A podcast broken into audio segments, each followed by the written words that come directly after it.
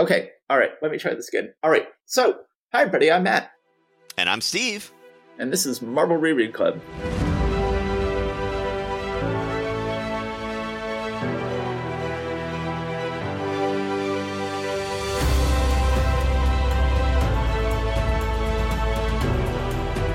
Okay, so we are in the middle of March nineteen sixty-six, which is really kind of right in the middle of peak Marvel here, or at least peak Silver Age Marvel. And we will get some of that in this episode uh, and other stuff.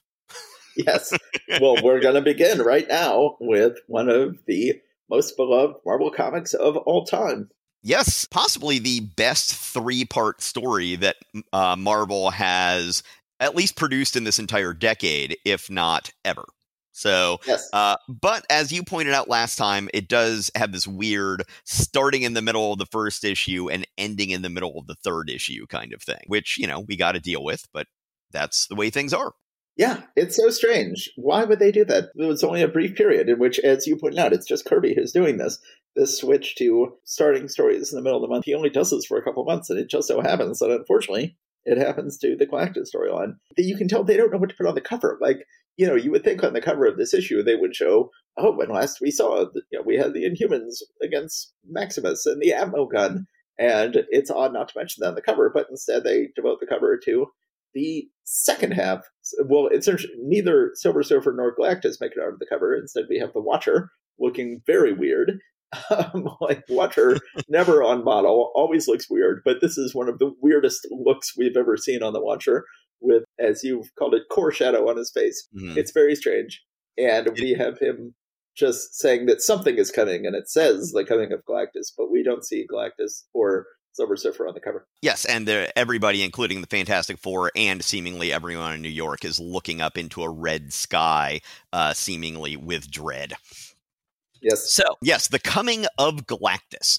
But we start out right where we left off with the Fantastic Four sort of battling the Inhumans, but also battling with the Inhumans against Maximus. So, the credits here. The fateful vibrations have started thanks to Maximus, and also thanks to Stan Lee, writer without peer, Jack Kirby, penciler of the year, Joe Sinnott, inker most sincere, Artie Simek, how'd he get in here? So, yes. Maximus, the evil brother of Black Bolt, who is king of the Inhumans, had usurped the throne, and now at this point, when he is being sent back to his rightful place, he turns on the Atmo Gun, which is supposed to do something to the atmosphere that will kill, presumably, all regular humans and leave the Earth for the Inhumans to inherit. The Atmo Gun is starting to destroy things. There is, you know, more of a confrontation between the Inhumans and Maximus. Yes, so then they go to confront Maximus, and they're going like, oh, too late, I've already turned the gun. I have killed off all humans, only Inhumans are left alive. And then Medusa is like, no, let's go ahead and pull up on this video monitor, video footage of some random street, seemingly in New York, of all the humans have been knocked down a little bit, but then they're getting up again. This proves that humans and Inhumans are the same, and that your gun didn't work, because we now know that we're not that different from humans. And if it doesn't kill us, it's not going to kill them either. I'm like, who installed this camera that is showing just life on the streets of New York? It, it just it just seems to be technology that seems to be generally available, not maybe to the general public, but to people who have super tech, to just be able to have a camera that just can show you anywhere on the planet. Uh, yes. that, that's just something we see a lot. So that's what I'm guessing this is. Yes, but so then they realize, oh, no wonder the Apple gun didn't work. We are human too. It is only our powers that are different. But yes. then, but then, but then, but then Maximus, Maximus gets away. Yeah, then Maximus uh, breaks free from them and goes and finds the Atmo Gun once again, and he says, by reversing the charge on my Atmo Gun, I can create a negative zone around our land, a zone that nothing can penetrate. The victory shall still be mine, for I am Maximus the Magnificent. That's a great panel, by the way, with just some fantastic Kirby tech and a great perspective angle. But I believe this is the first time we've seen the term negative zone used in the Marvel Universe. Uh, however, this is not the negative zone that uh, becomes a regular location in Marvel history going forward. It is something called a negative zone, which ends up essentially creating some sort of unpassable barrier.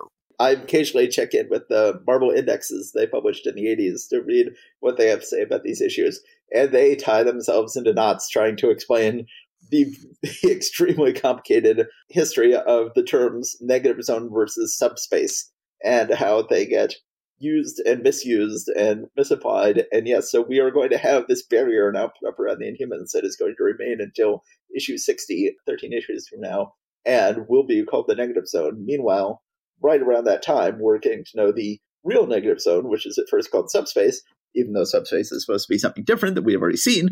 And then we are finally going to get all the terminology straight in about two or three years, when we will determine that, no, this barrier around the Inhumans should never have been called the negative zone. But they will eventually figure that out. Yeah, because I think it's in F F fifty-one, maybe, where we see the actual negative zone that you and I knew from the eighties. But they call it subspace. Yeah. Do they? Okay. Yeah. Uh, but it's clearly what we uh, what we remember seeing. So anyway, this negative zone is going to enclose the so-called Great Refuge, uh, meaning that no one can go in or go out. Johnny and Crystal, of course, who are teenagers in love with each other, uh, don't want to be separated. She wants to come with him. He wants to stay with her. But in the end, Thing grabs Johnny and pulls him out. So he is now separated from Crystal, and he is absolutely distraught. And there's a lot of sympathy for him. The Thing feels terrible for being the one who had to pull him out involuntarily. But, you know, he's like, I did the right thing, but yeah, this is terrible. So somehow they're able to get liftoff on that commercial jetliner once again. There must be some runway they were able to use in the Andes Valley there. So uh, they're flying away. On the bottom of page seven, I would say that is once again some proto-Kirby crackle down there on, pa- on yes. panel five. And it is our first glimpse of the Silver Surfer. We see a tiny little picture of him. Next panel, we see him a little bit better. He is a silver man on a silver surfboard flying through space, seeming to just uh, be a an adventurer, an explorer out here. They not only don't give Silver Surfer and Galactus a whole issue to themselves to be introduced, they don't even give him a whole page to himself to be introduced. This is, they're wrapping up the Inhuman storyline in the top four panels of the page, and then they begin, we first made Silver Surfer on the bottom of a page in which another storyline is wrapped up. So you would hope that he could, just for the purposes of reprinting all this, that they could introduce him on his own page, but they did not. But I gotta say, it's intriguing that the Silver Surfer isn't wearing any underwear on this page. He's mm-hmm. just a silver dude. Later, sometimes he'll be shown as wearing little silver underwear, which I never like. I always like him a lot better as uh, just a naked dude. We get an idea of what we're in for when, as the Silver Surfer passes the Skrull Empire's home system, uh, the Emperor frantic, or maybe maybe not the Emperor, but somebody in the observation room that sees that it's the Silver Surfer that's approaching, orders the entire solar system blacked out. so yes. Apparently they're just like, everybody on every planet, turn off every light and every machine. We need to have these things look uninhabited. Uh, and apparently it works this time. Doesn't work so well later in the eighties. Have you heard any stories about the meeting between Jack and Stan where the Silver Surfer first came up as a concept? The story I have heard is that, and this also, if this is true, gives us some insight into how their storytelling synergy worked, um, that uh, Stan had presumably told, you know, talked with Jack and said, okay, we're going to create this villain called Galactus. He's going to eat planets, yada, yada, yada. And then basically sends Jack off to go ahead and come up with concept sketches or something like that. So Jack comes back with a drawing of what Galactus is going to look like with this little dude on a silver board up over his shoulder flying around. And Stan says, what's this? And Jack's like, yeah, he seems like a big important guy. Seems like he should have some kind of a herald or something like that who comes and announces his presence. Uh, and so therefore the Silver Surfer was born. That and uh, Stan Lee absolutely fell in love with the character. Uh, now, this is also important because in the context of this story, and once again, this must have come from Kirby. So, you know, Take that with take that for what it means. This is a story from a particular perspective. Who was suing for sole creator rights to these characters? Yes, and I think this this may have been around that time. What Kirby said was that that was the moment when he sort of realized that he was creating all of this free intellectual property, basically, just for laborers' wages for this company. That he's like, wait, Silver Surfer is a great character. And now it's suddenly kind of become Lee's character. Should I just be making these things up just to give away, you know, just to, yeah. to make for piecework, basically, at least in the story as Jack Kirby and or his partisans tell it. He entirely created the Silver Surfer without any prompting or input from Stan Lee, and that this was the moment when he started to think, you know, maybe Wally Wood was right. You know, maybe we shouldn't be putting up with this. Yes. Yeah. Uh, and the Wally Wood part I threw in just because I know that he had left just a few months earlier, and it has been, I've read various places that he was complaining to folks around there, like, don't you get that you're being exploited by all this? So, yeah, I've heard two different versions of that story, and they get right to the whole issue of Jack partisans versus Stan partisans. And that is that I've heard one version, which is sort of the version you're saying, where they were spitballing this new character, and they were saying, you know, oh, there's going to be this new character, Galactus, and, you know, show me some concept drawings for Galactus. And then Jack goes ahead and does a concept drawing, and then Stan says, who's that silver guy flying around? And Jack says, I think you should have a herald called the Silver Surfer. And that is one thing. And then, but sometimes that story gets transmuted, and people are saying, like, no, Stan just said to Jack, you know, in this issue, the Atmo Gun storyline wraps up, and then somebody named Galactus comes. And that's like all he tells him. And then mm-hmm. Jack gives him the finished pages, like, you know, mm-hmm. completely finished pages of the issue. And Stan is like, who's the silver guy? And Jack says, oh, I decided there should be a character named the Silver Surfer, which is, you know, more sort of the way that Ditko and Lee were working at the time, or the way that we know that Ditko and Lee were working at the time, because they said on the page that's how they were working at the time. But right. that's not what they said on the page about how Stan and Jack were working at the time. And is this a case where the concept sketch story is true, and then it got transmuted by the Jack partisans into a more Steve Ditko-esque version in which, no, Stan gave Jack almost nothing, and Jack came up with the whole book himself, including presenting the entire, all of the pages with the Silver Surfer as a fait accompli? Or was that the true story, and then that got transmuted by the Stan partisans into a story where it's like, well, no, okay, they were, yes, you know, Jack came up with the Silver Surfer, but they were working on concept sketches together, and Stan actually gave Jack more than that for the actual issue of the book. This is, I think, one of the key bones of contention here. This is one of the key differences between the stories told by the Jack partisans and the Stan partisans. Yeah, and, uh, you know, I've... The version that I remember hearing was specifically that, hey, who's this little guy here on the sketch? Right. Yeah. Uh, so that would seem to implicate uh, the version that I said. But, you know, again, this is all a game of telephone over decades and many, many people. And it's not like I am, you know, it's not like I am, uh, uh, you know, more than it's not like I'm less than two or three degrees of separation from either of these guys, decades separated. So, yeah, we're never going to know. But uh, it is one of those just fascinating questions that we'll never really be able to answer. Yes, if I had a time machine, I would go back, I would kill Baby Hitler, and then I would visit the creation of the Silver Surfer and find out which of these is actually true. Yeah, you know, instead of killing Baby Hitler, how about kill, like, young adult Hitler? You know, how, how about, you know, just go and shoot him on the fields of World War One? That, that, that, that seems a little bit less problematic than Baby Hitler. Okay. Well, in that way, you know, that way I'll have cover, because we'll be like, well, clearly he was killed by an enemy bullet. You know, you can't blame me. You know, I, yeah. I can get away with it more easily. Yes. Uh, well, getting away with it is definitely important.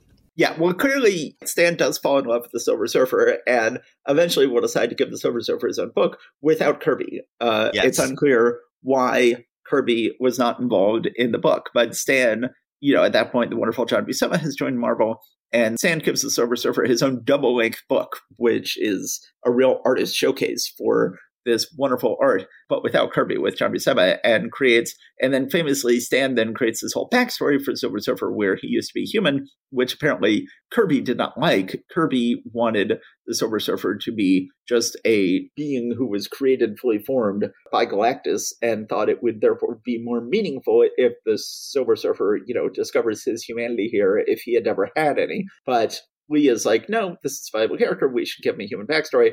And then that was sort of, I think, the reason for the creation of the Adam Warlock character is I have heard that this was Stan Lee going, okay, we'll go ahead and do a character your way, and we'll have a character be created, fully formed as a sort of platonic ideal of a human being, and then have that character discover his humanity.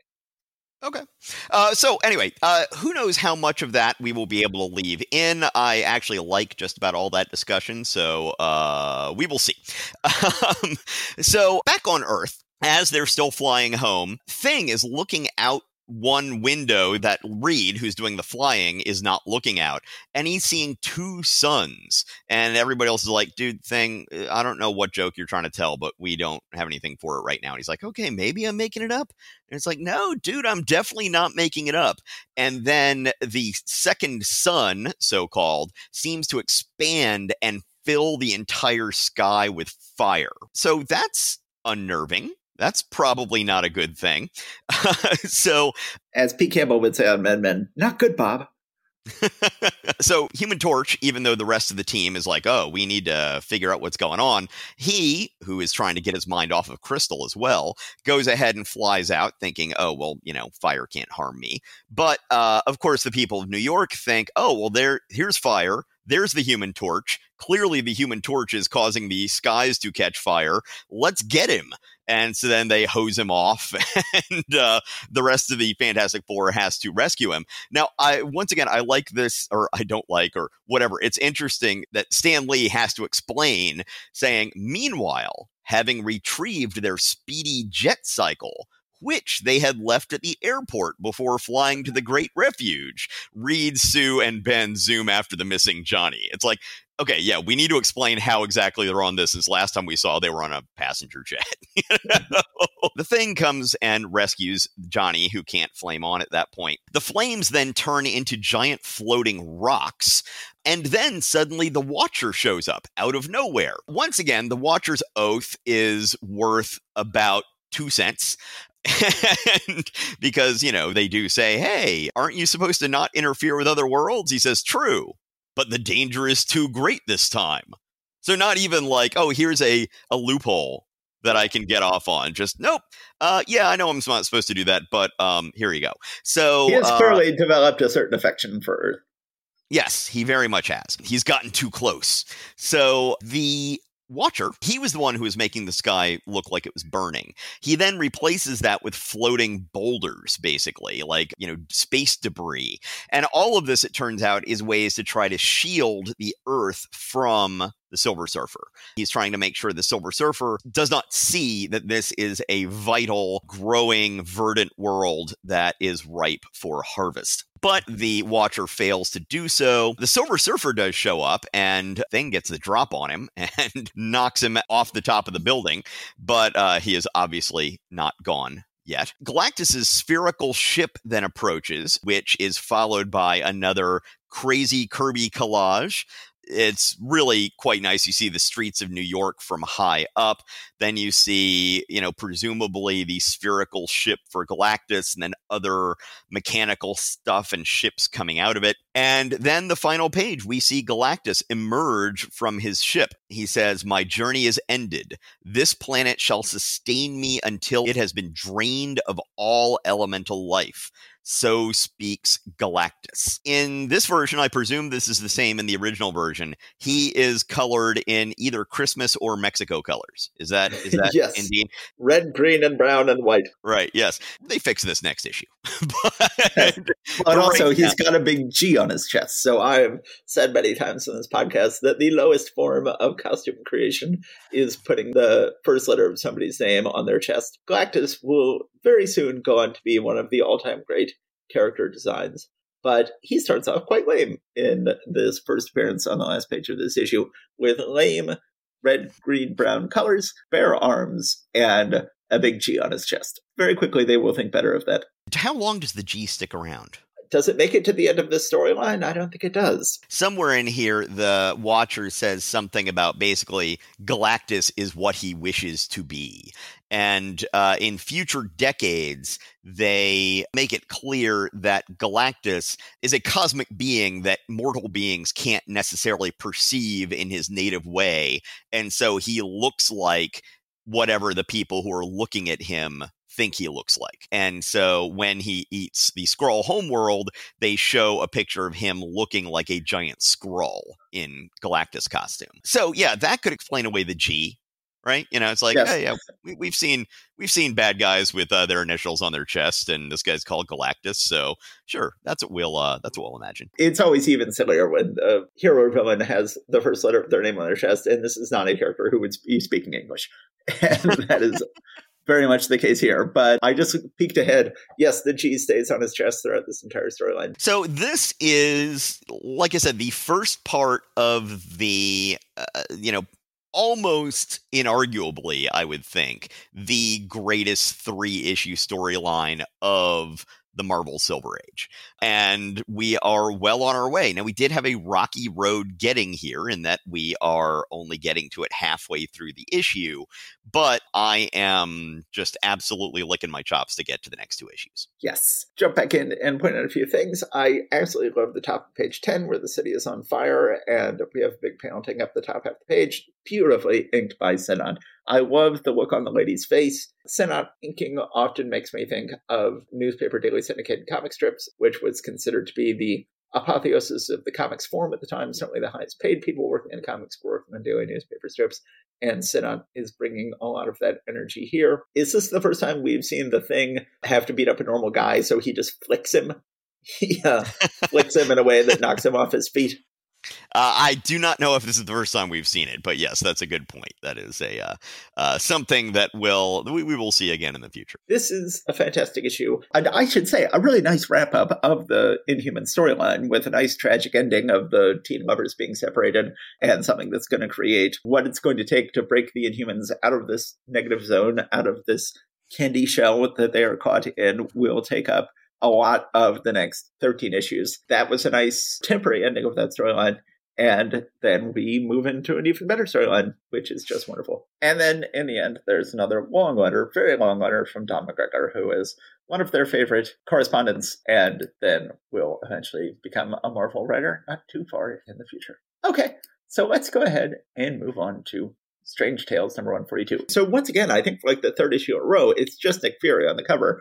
And it says in big letters, Nick Fury, Agent of S H I E L D, and does not mention Doctor Strange. We just see his face uh, in the quarter box. But uh, they clearly see S H I E L D as being the big selling element of this book. And they're sort of ashamed of Doctor Strange, even though Doctor Strange is absolutely killing it month after month.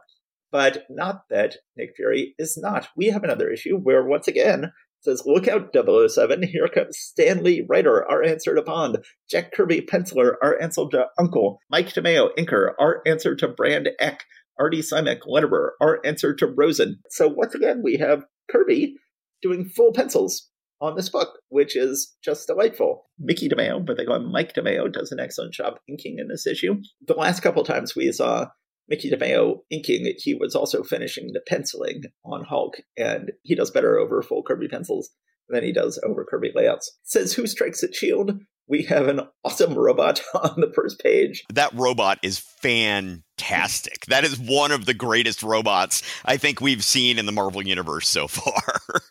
It's working. Did you see that draw? Nothing can get past our Wild Bill robot. And he's got two very different types of guns in each hand. His feet have four wheels on each feet that sort of spin around. And They're, uh, they're like office chair casters. Yes. And uh, Kirby does a great job showing us this thing in motion.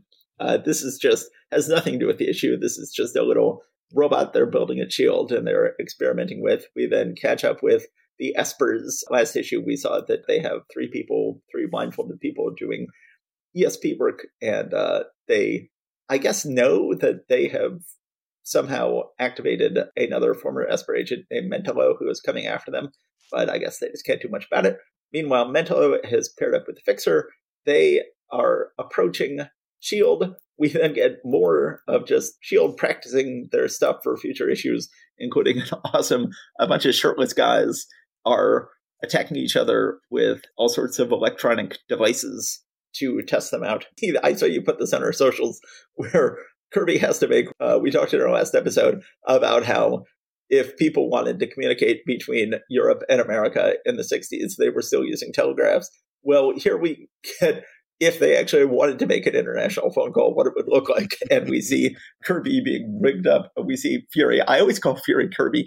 We see Fury being rigged up with this huge electronic device that is a harness he has to wear over his whole body to make an international phone call. Now, I think there were intercontinental phone calls that you could make. It was just very, very expensive. I'm guessing that this is what you would have to do for a mobile phone call. Yes. But uh, yeah, okay. Well, th- we then have something very interesting. It says, let's check up on our other operation involving Batroc and Inferno forty-two, which is the first indicate this is very rare for the Marvel Universe at this point to, you know, there's two S H I E L D storylines going on two different books because Batroc and Inferno forty-two are in Suspense number seventy-five, which came out the same month. And they're acknowledging, oh yeah, there's this whole other S H I E L D operation that's going on over in the Captain America book. They're starting to try to have these things interact just a little bit.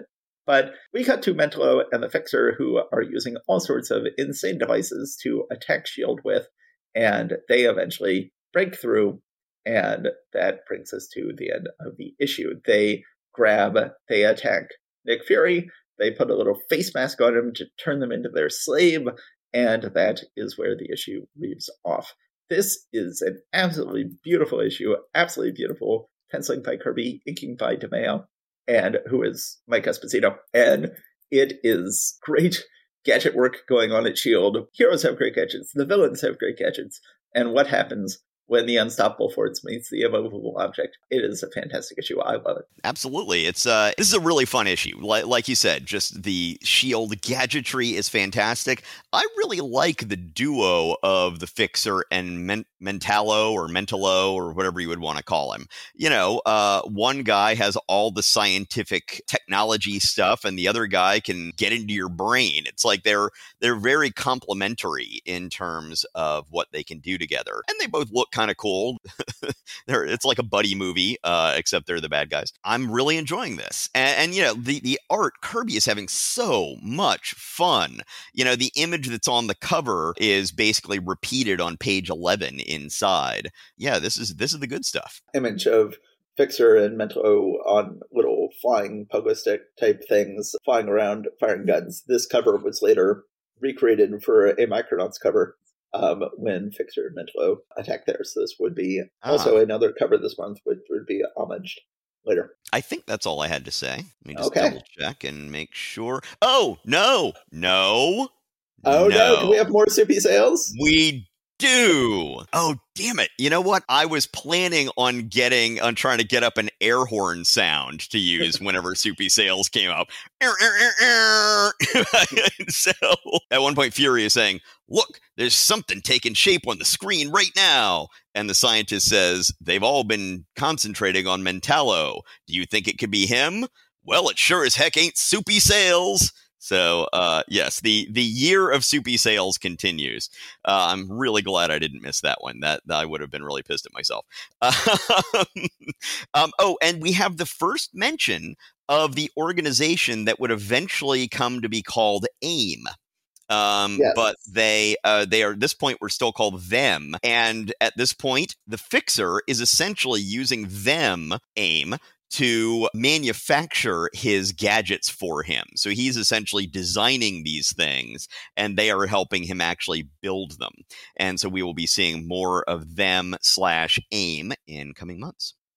Yes. And then it's also going to be a little bit unclear who is doing, who is trying to steal Inferno forty-two over in Captain America. And I think that will also later be, is Them the actual name of the organization or no? We later find out it's AIM, and it's all very confusing. But uh, this, I think, all gets eventually grouped together. But okay, let's go and move on to the back of the book. Always excellent. Doctor Strange, Master of the Mystic Arts, Those Who Would Destroy Me. We talked about last issue about how the version I originally read ended definitively, um, but then And when it turned out I read the original issue, it actually ended on a cliffhanger. We had had the major storyline with Dormammu and Baron Mordo wrap up last month, but it turned out there were some some stay behinds had who are still um, devoted to Baron Mordo's cause, are still fighting Doctor Strange. They have put a bomb bomb into his brazier. Um, And, and, and the, w- w- when you say a bomb bomb, just go ahead and please define why you're calling it that. They they they specifically say this is not a mystical bomb. This is not a ecto bomb. This is a just normal human bomb that we have put in his brazier, thinking he will not be able to detect that. But then this is very clever. He is like, wait a second. I scanned to see if there were any bad guys here, and it showed that the place was totally clean, but it shouldn't have been totally clean because I fought a demon here and there should still be the aura from that here. So clearly the place has been cleaned up. Clearly someone must have been here and then cleaned up their presence because the place is, the aura of this place is suspiciously clean, which uh, I like a lot, that uh, that bit of plotting. Uh, presumably on Ditko's part, but maybe made up by Lee. It says extravagantly edited and written by Stan Lee, painstakingly plotted and drawn by Steve Ditko, lovingly lettered and bordered by Artie Simek. So then Doctor Strange realizes at the last minute this bomb is here, flies out of his skylight, and throws the bomb up into the air where it explodes, but it does stun him, and the bad guys are able to then grab him and put him in a metal face mask and metal mittens, and they are keeping him prisoner. Each of us shall have a specific mission. I shall study Strange's amulet, while Mordo's helper shall examine the mysteries of his cloak. And as for you, Demon, your task shall be to probe the mind of Doctor Strange. So then they all go off. And, and I, was, I will say the person who's saying that looks identical to Rorschach if his face were in shadow. Yeah, true. Um, so Kaecilius is still not being named. Will go on to become one of the major villains of the first Doctor Strange movie, but he is still here, Mordo's Italian mustachioed goon. He looks like one of the Gambono brothers. Yes. So Doctor Strange is still completely masked up, mittened up. Someone comes to try to probe his mind, but fantastic art by Ditko on bottom of page four. Of, oh, yeah. Of Strange setting his own probe, mental probe, snaking along, back along the mental probe that is poking into his head. And uh, you can really just feel these things wriggling along, these little uh, mental snakes that are coming out of Strange's head as he then seizes control of the person who has, who is trying to control his mind. Meanwhile, we see the female Mordo agent who has his amulet and has figured out what's going on. We didn't see that she was a female Mordo agent earlier. We just see now that that figure, who I described as looking exactly like Rorschach from Watchmen, uh, on the bottom of page five, we see that overcoat and hat and gloves ah. sitting on a counter or a, you know, dresser or whatever in her room. And we see that it was actually this woman who was disguised as a man in a trench coat. Ah, okay. I had not realized that. Yes. Um, and all of these three characters will eventually come back for a fantastic Roger Stern, Paul Smith issue much later on. We then get just an absolutely fantastic sequence of, I always love it how Ditko, when he is plotting and drawing Doctor Strange, shows him having to deal with mundane real-world impediments uh, while also engaging in ectoplasmic skullduggery. And we have, Strange has no way of taking off his mask and his metal mittens, and he is having to get around the castle while wearing these things by separating out his ectoplasmic form and having his encumbered human form come trudging along behind him. And then he gets in a fight on page eight, which is just beautifully done, how he is able to get in this fight that he can't see anything, and by using his ectoplasmic self. So basically his ectoplasmic form is floating outside of his body, and his body isn't supposed to be able to do anything while that is out of his body, but they're somehow having him able to use his physical body uh, as sort of like a puppet. Uh, that he's able to move around from outside. So it's almost like he's playing a video game of Doctor Strange in meat space. Yes, this goes on. He finally gets away and is barely able to leap onto the next building. But when the issue ends, he is still shackled, and but he has made it out onto the roof, and he is, says, and yet, while a breath of life remains within me, I shall fight on. And we have our thirteenth cliffhanger in a row on this book. The storyline just never ends, which is a little bit wearying that with Paramoto and Dormammu out of action, that this storyline, they're wringing another thirteenth and fourteenth issue out of this storyline. But it is excellent work, and I can't complain. This is a harrowing issue. You really feel for Doctor Strange. He is in a lot of trouble, and it is just beautifully potted, beautifully penciled, and beautifully inked by Ditko. Yes. Yeah. Things like what you were talking about, that mental probe that he was, that Doctor Strange was sort of uh, using to then probe back against the other guy. I mean, you know, getting that across, I, I it's, it's, absolutely brilliant. And the last thing that I'll say about this is uh, I think I've mentioned before that when uh, you and I were trying to do that uh, sci-fi adventure comic strip thing, that I had that one scene where he was leaping from a tower window to another thing. And, you know, people I'd show it to were like, can he fly? Like, I don't think someone could jump that far. Once again, I'm like, look at panel two on page ten of this issue of Doctor Strange. Look, Steve Ditko does it here too. You know, there's there's no way he can make that jump. Um, so I just uh, I, I I'm feeling a little defensive. Yes, I understand. Feeling a little salty. That's right. I say at the end of my notes, this is essentially chapter thirteen of a twelve-chapter story, which is pushing it, but it's a great comic. Okay, so moving on to Tales of Suspense number seventy-five, featuring Iron Man and Captain America. Iron Man gets the entire cover here, with Captain America only appearing in the corner box, and the title is The Fury of the Freak, and we see on the cover a bunch of cops. Pepper is being thrown off a ledge by the Freak, and Iron Man is acting all dramatic about trying to figure out what to do. Cohen's feet are never his best feature, and Pepper's feet on the cover, mm. the way her high heels are sticking out, not great. Cohen's specifically not good at shoes, and uh, Pepper's shoes on the cover are not looking right. Uh, you know, it's it's funny. Uh, the artist who gets the worst reputation for drawing feet is Rob Liefeld. Whether yes. that's fair or not, other folks have pointed out all these other artists who couldn't draw feet and found just more elegant ways to hide the fact. So Steve Monkey said that he created the fish yes. police. He wanted all his police to have fish bottoms so that he would never have to draw feet. Uh, that was going to be my second example. uh, but somebody pointed out that, what was that? I think Frank Frazetta? Like, if you look at all of his fantasy paintings, everyone's feet are like obscured by rubble or smoke or water, or you know, it's like uh, I think it was Frazetta. It's like one of those classic fantasy artists where it's like, yeah, no, it looks like he never drew a foot. Yeah. So uh, yeah, uh, Gene Colan's in good company. Yes. So the, so the Freak is actually Happy Hogan, who Uh, was near death and had an experimental Tony Stark medical device tried on him, which Tony Stark knew was a bad idea, but everybody else was like, eh, sure, let's try it, and uh, turned him into the Freak, who looks like a cross between Frankenstein and the Watcher. Yes. So Iron Man is trying to figure out how to defeat this guy when he knows he's, you know, his friend who helped save his life. So he's going back and forth about how he's going to do that. Meanwhile, his armor is running out of power because he was not able to fully charge it up last time he tried to do so. We should say that this is titanically written by Stan Lee, tremendously drawn by Adam Austin, who is really Gene Colan, tumultuously inked by Gary Michaels, who is really Jack Abel, and is continuing to do an amazing job. This is a really beautifully inked issue. Timorously lettered by Sam Wilson. So Iron Man collapses, I think because his power was running out, and the Freak just sort of, he's like, okay, maybe I don't destroy this guy. There's something in the back of my brain that says that, you know, I shouldn't harm him any further. So the Freak then happens to wander into Stark's lab, where Senator Byrd has shown up and is trying to get access to Tony Stark and or Iron Man, and Pepper is trying to occupy him in the meantime.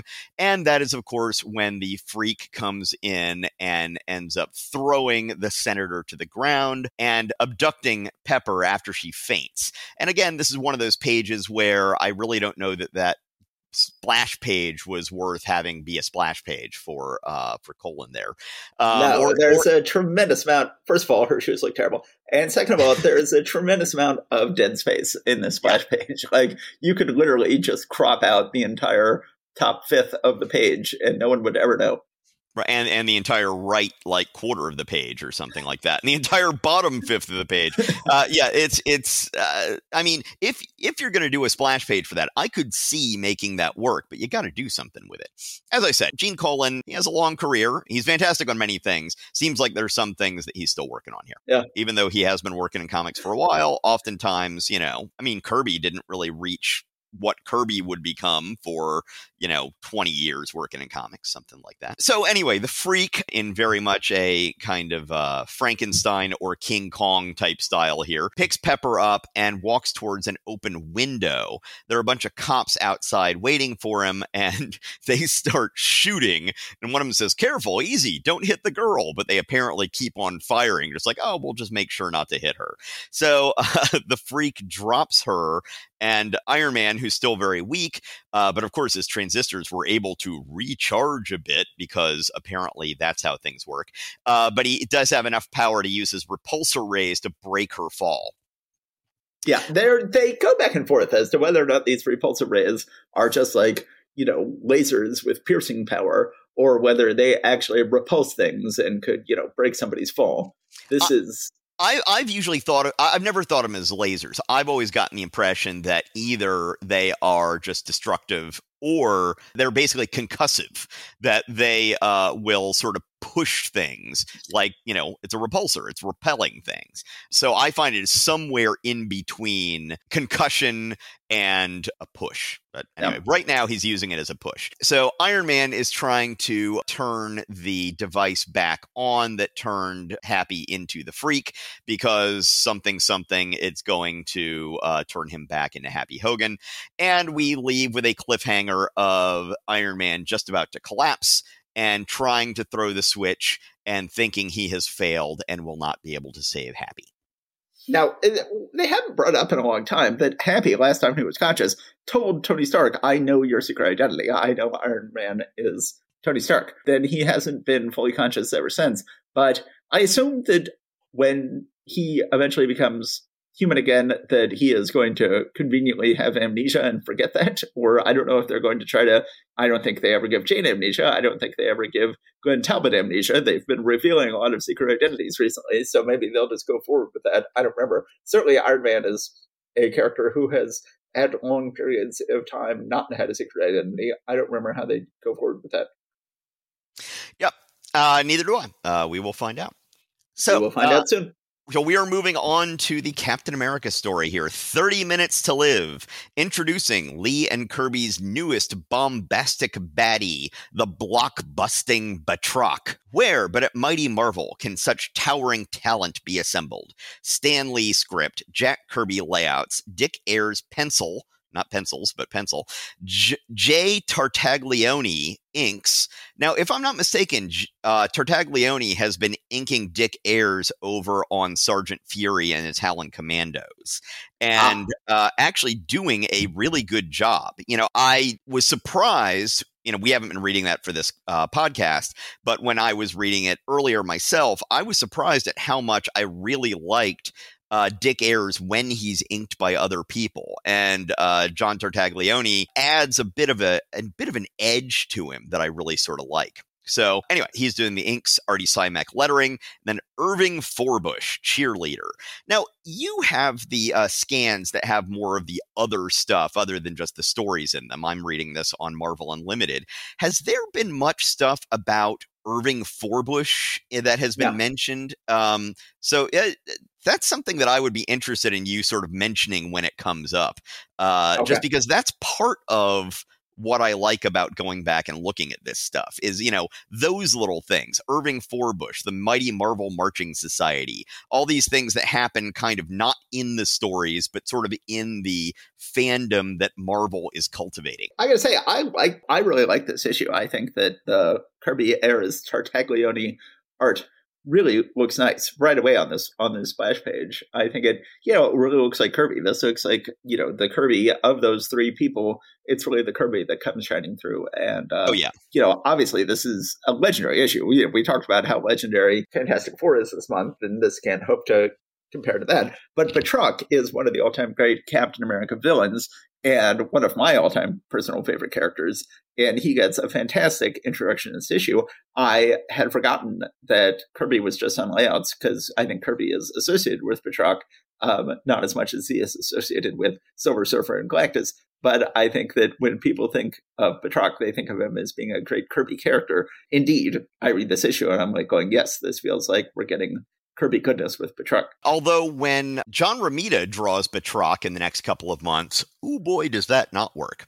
But, I wouldn't uh, say that. I like it, but, uh, but oh, we'll, we'll, we'll, we'll get into that when it happens. I, I'm going to prove you wrong. So as you pointed out last month, we last left off with Captain America parachuting safely down from the destroyed sleeper trilogy thingy, only to show up in this issue with him falling to his death because I guess that someone thought better of it. I don't know. I should say that this issue is going to end up in the Marvel No Prize book several places. There will be more as we come along, so I'll point out those then. So earlier in March nineteen sixty-six here, when we did Strange Tales, Matt pointed out that there was a mention of some other S H I E L D operation that was happening uh, kind of off-panel about Inferno forty-two. Well, this is what it's referring to. So these are two different things S H I E L D is doing in the same month, and they are are sort of acknowledging that. We see a demonstration by some uh, ne'er-do-wells, but some, you know, high-tech suited uh, folks. We see a demonstration of what Inferno forty-two will do to New York City, why they need to create a scale model of New York City and drop an actual little thing of this stuff in there to show how it blows the thing up. I'm not one hundred percent sure. You know, I think it's kind of like Doctor Evil's factory that makes models of little factories. Yes. uh, so this is apparently some kind of uh, substance which could be used for great harm. So uh, some bad guys are looking to steal it. Meanwhile, we see, we go back to Captain America. We see that he falls into the water and just tries to dive in, which he's able to do, but he falls unconscious. Fortunately, he's able to float to the surface, despite the fact that his suit is made maybe one quarter of chainmail and the fact that he's holding on to a disc of steel. Um, but fortunately, that does not weigh him down. What, you know, they say that, that Captain America has no superpowers, but he is just at peak human abilities. What can peak human ability not do? Come on! So anyway, he has super uh, floatiness powers. Yes. Uh, well, apparently not in World War Two. Those must have come about later. So Cap is pulled aboard a dinghy by some uh, American sailors who happen to be out there. And we then see him back at his, let's see, I would assume he was living in the Avengers mansion. But on page four, panel one, he does not look like he is on a balcony in Avengers mansion. He looks way higher up than that. Huh. Interesting. Yeah, I'm not quite sure. Uh, anyway, we see Captain America reminiscing about the war, about Bucky Barnes having died, about his old sergeant, and, um, you know, various things. Between the final panel on page four and the first panel on page five, somehow... Oh, wait, wait, wait, wait, wait. You've skipped over another no prize-worthy panel. This okay. Is... So we have... Uh, the fifth panel of page four, he said he's, yes, he's thinking about Bucky and he's thinking about his old surgeon. And then he thinks about, but there was one other. Our lives touched for only a short time, but I've never forgotten her. I can still remember her, our final date, when she whispered to me through trembling lips. I'll wait till you return, Steve, no matter how long, no matter what happens, I'll wait for you, my darling. But he thinks, but that was an eternity ago. In the dead past, the forgotten past, the patch which will live with me forever. After all, I'm now... essentially a twenty-year-old, and she would be a forty-year-old. Ugh. uh, yeah. Well, let's let, let's just assume that he's like she's moved on with her life. I mean, come on. they there is a new movie that is coming out soon with Adam Sandberg as a guy who is, in order to save his life, put in suspended animation, and he comes out and forty years later, and he decides to resume his relationship with his girlfriend, who is now in her eighties and who will be played by Jean Smart. But um, Jean Smart's having a nice having having a nice uh, second act of her career here. I really like that. Yes. So this is the beginning of well, we we talked about in the past when Captain America was fighting with an unspecified female agent in World War Two, and was that one of the Carter sisters slash aunt, niece slash uh, grandmother, granddaughter, and whether, how that was unclear, and how she was, again, as an unnamed female agent. Well, here, this all starts up again, and it's starting up here in this panel here, and we'll pick up more of it as we go through this issue and see more no-prize panels. Yes. Uh, well, and something that looks like a no prize to me, although it doesn't really rise to that level, uh, is, as I said, on the final panel on page four, we see Captain America wearing red pajamas and white slippers with a purple robe over it. And then in the next panel, we see his purple robe is still on. He's just now taking it off, but he has no pajamas under there. He's wearing his Captain America outfit, and apparently his Captain America outfit is footy pajamas. So um, yes.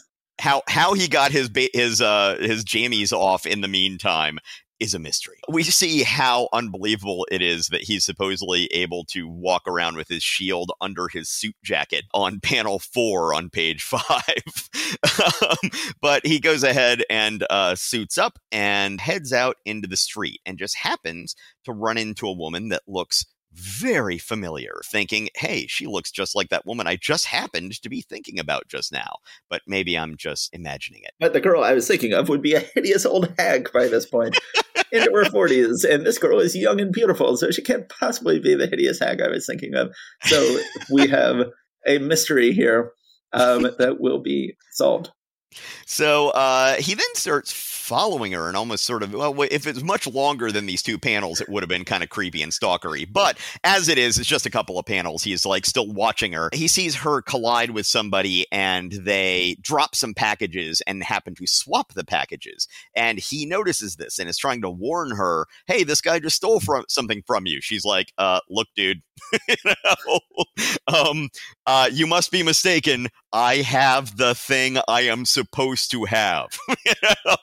Walk on. She says, look, I appreciate your concern, but you are mistaken. This is my package. Now, why don't you just forget the whole thing? Ixnay on the package pay.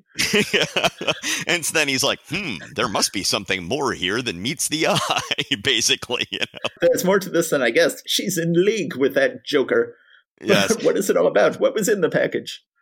Oh, don't worry. We're going to find out. So the man that she collided with keeps on moving down the road with this package in hand.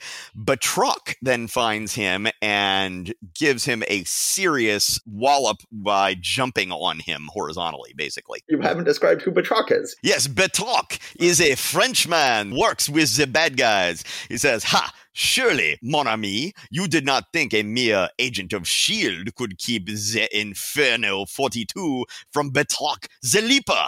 And uh, then he, of course, says a lots of sacre bleu and zut alors and all sorts of stuff like that. He is uh, and twirls his little handlebar mustache. He is very entertaining. Yes. So Batroc subdues this guy and finds out that, no, this was a decoy, that he must have ditched the package somewhere else to be picked up by someone else. So then he's like, wait a minute, that woman he collided with, maybe that's it. But the woman that Steve Rogers has interacted with here, who has the package, seems to think he looks familiar too, but it's just from stories that her sister or aunt or grandmother or great aunt or fill in the blank told her, which is sort of sort of hard to believe that she would recognize a guy from just stories that were being told. But let's just assume there was a photo or two.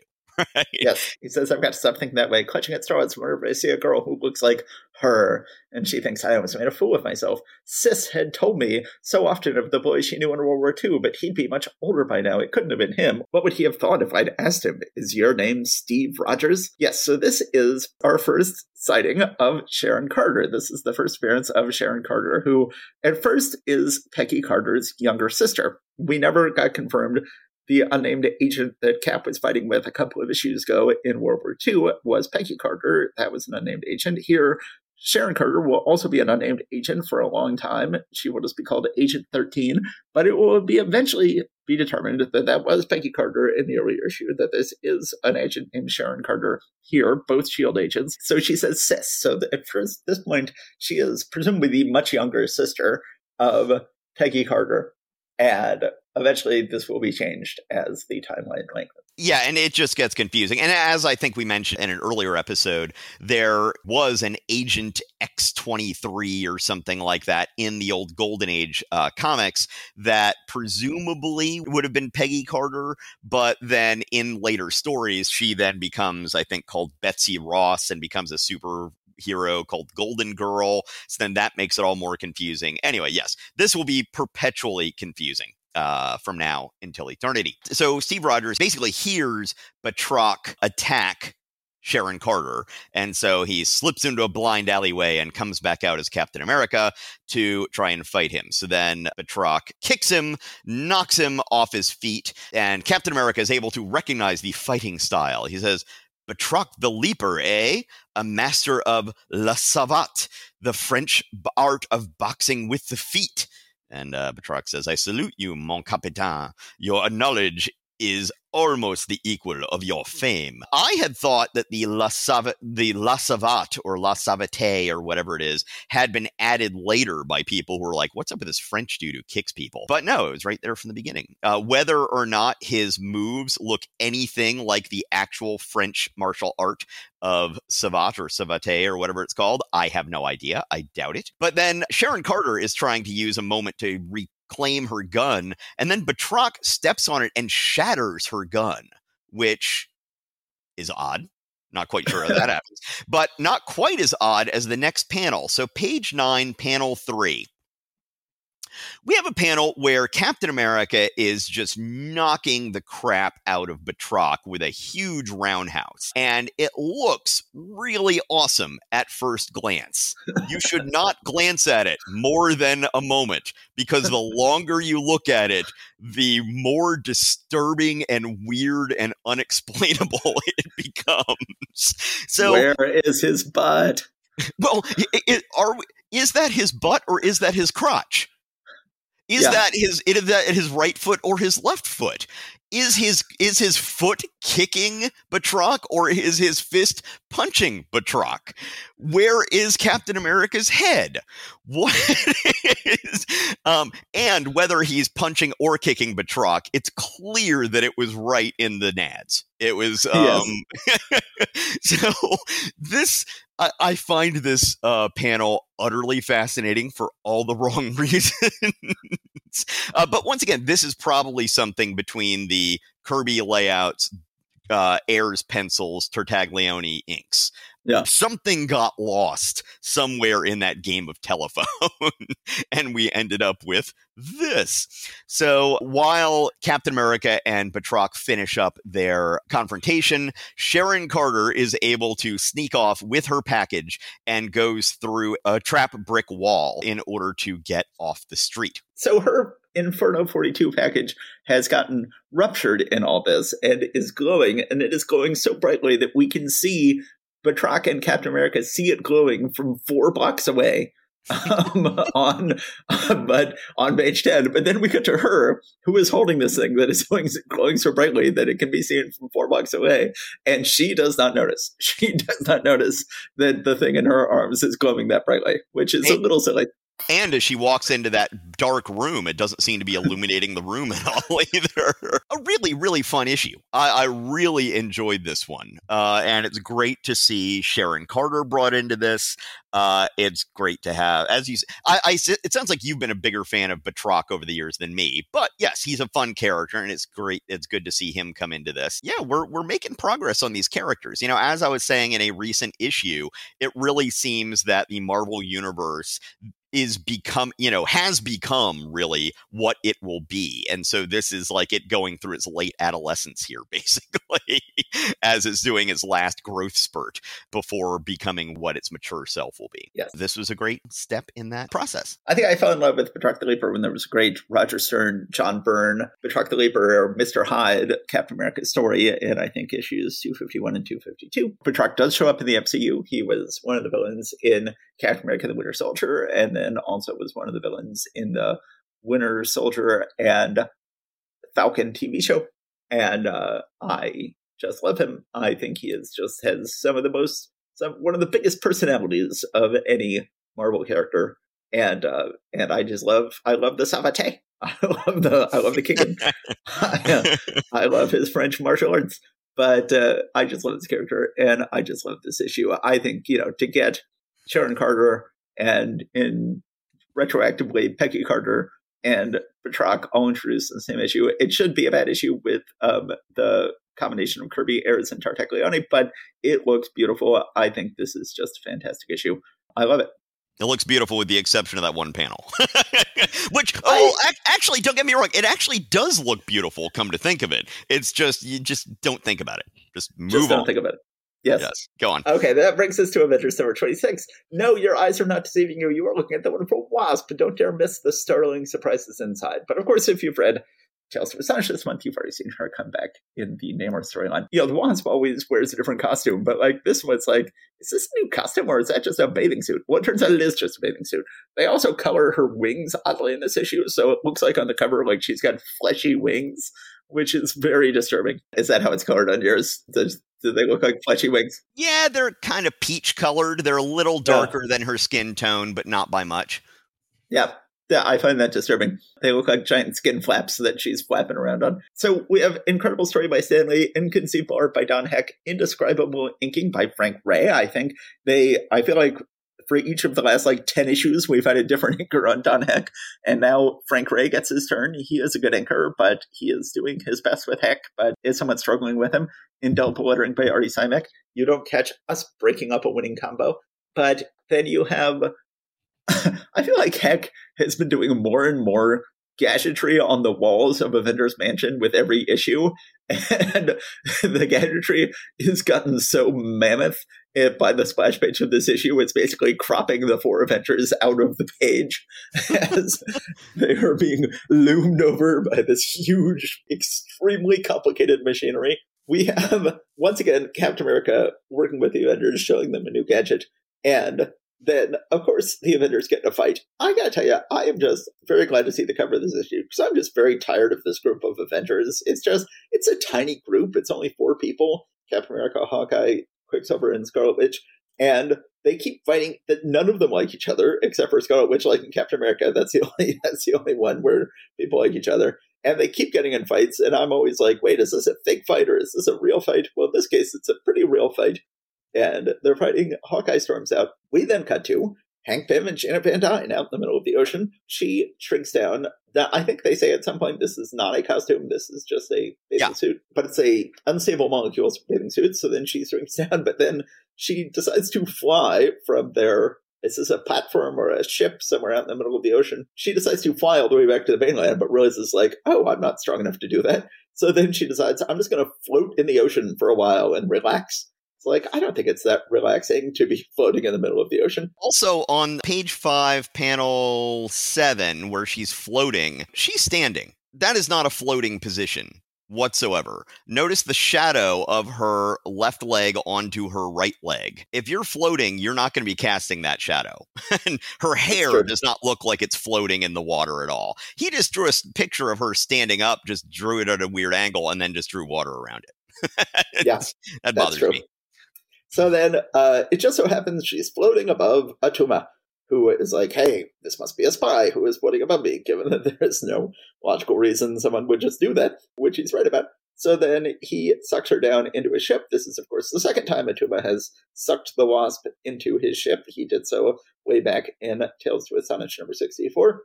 And he is, once again... Does he have an actual model of a city here, or is he just conjuring the, this up in his mind's eye? I think that this, this is just his description of what's happening. This okay. is not a model. And then uh, he explains to her that he is going to take over. She, and this is good, once again, with flesh-colored wings on her back, looking like she's got giant skin flaps flapping around, which is not pleasant. Um, okay, Matt, could could we could we rethink the term giant skin flaps? That is that is really freaking me out, man. That's freaking me out. I'm just sharing I'm sharing my freak out with the world here. This is freaky coloring. And so then she I always like it when damsels in distress get to show a little bit of agency, and she does manage to get out and then use their communicator to a nice, nice panel on the bottom of page eight of her inside the machinery. I always like it when they show Ant-Man or Wasp inside machinery. Although she does have to say, thank heavens, Hank used to spend time teaching me the fundamentals of electrocommunications. Otherwise, I might not have recognized this apparatus. Which, you know, that actually kind of makes sense plot-wise, but once again, why do you always have to have, oh, good thing I listened to a man earlier, because that's yes. going to allow me to do this stuff. Also, uh, you haven't mentioned the whole thing about what the atmosphere is like in this thing yet, right? Yeah, this is very bizarre. They've decided that the Atlanteans need to breathe water, but when they're in their own ships, they don't just have them filled with water. They have them filled with very moist air. You can briefly have humans and Atlanteans in the same environment with the Atlanteans and humans just breathing the same moist air, and then eventually you have to put a helmet on the humans. It's all very confusing. Uh, you know, they should really start recruiting uh, heroes from New Orleans uh, or maybe Miami, and then they would probably be able to get along just fine inside these ships. Yes, high moisture cities. So then she manages to contact the Avengers. Uh, we now get Hawkeye, who is surrounded by showgirls um, and uh, who is really enjoying himself. And then I guess he's handing around to them his H ring. He's got a ring with a big H on it, which I guess was how they were going to contact him. So the way he communicates with the Avengers is he's got a big honkin' H ring on his hand that he uses to communicate with the Avengers. But now it's off his hand, so he loses it. So then the meager three Avengers fly out to rescue the Wasp. They, too, get sucked up into Atuma's ship. They have a big old fight. I always think Atuma is fine. He's a perfectly fine villain. He's threatening. He's intimidating. He's got good gadgetry. You know, sure, why not? Then the, he defeats the Avengers, but one of his soldiers says, "We have heard whispers among the warriors, sire. They say Atuma conquers those who are already defeated because they cannot breathe their air." And Atuma says, "What, you dare accuse me of cowardice? I, the mightiest of all, revive the prisoners, put helmets on them that they may breathe, then bring them hence, I'll slay them all single-handed." So, uh, once again, the villain has the advantage, but loses it because his pride is insulted. And he is fighting them all, one by one, in his little arena here. Eventually, they decide, uh, shouldn't we flood this thing so that give them a little bit of advantage? And they do. Meanwhile, Hawkeye comes back, realizes the Avengers are out somewhere, decides to turn on the subliminal recall inducer to try to figure out where they are, and then a mysterious person enters Avengers Mansion, and the issue ends. A perfectly, I was going to say perfectly fine. Perfectly fine is too much of a compliment. Um, it is, it is a poorly drawn, adequately plotted issue. The fact that this whole thing happens just because the Wasp happened to decide to float in the ocean over Atuma's ship is poor plotting. The ways in which Hawkeye misses the signal is poor plotting, just in terms of getting away to get the Avengers to fight Atuma for ten pages. Sure, why not? It works. Okay. The whole thing with Hawkeye, ignoring the whole idea that he's just in some kind of nightclub sh- surrounded by showgirls, apropos of nothing. At the beginning of the issue, the gadget that Captain America was showing them was this new secure method for sharing messages in case you need to leave a message for someone. It's this thing where you have to remember a password and all this sort of stuff, all the nightmare crap that we have to deal with in twenty twenty-three. So that's what was going wrong when uh, Hawkeye came back and was looking for the message, and then he's like, "Oh wait, I can't remember my password." And so the I can't mer- and the the I forgot my password thing is that subliminal recall inducer that they go to. Uh, yeah, no, don't go down that road, folks. We're we're there already, and it's not fun. Just leave a note. Yeah. Just leave a yes. note. Uh, always leave a note. Always leave a note. All right. Um. Yeah. You know. Once again, not the best issue to end on here, but you know, it is what it is. We always end on Avengers, and it is never the best issue to end on. Heck took over with issue nine, I think. We're currently on issue twenty-six, and he is going to stay on until issue forty. So, never the best book. Eventually, it will become a great book again when John Buscema takes over. Yes. All right. Well, Steve, that is it for March nineteen sixty-six. I think there have been a lot of great books this month. There have been some weaker books this month.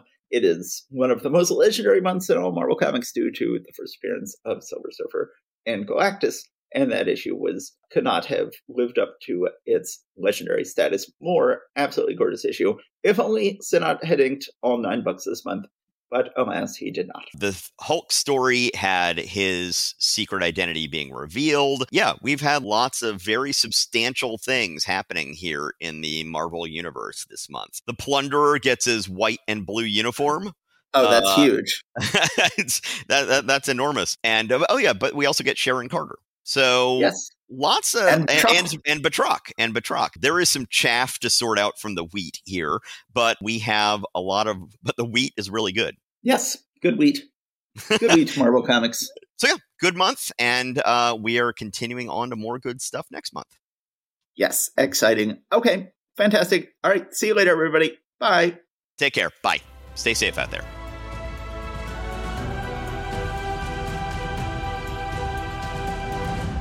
Thanks for listening to Marvel Reread Club. Please subscribe to us wherever you get your podcasts. Your reviews and ratings are a great help and always appreciated. We love hearing from you. Go to marvel reread club dot com to find notes and join the discussion about this episode. We're also on Facebook and Instagram. See you next time.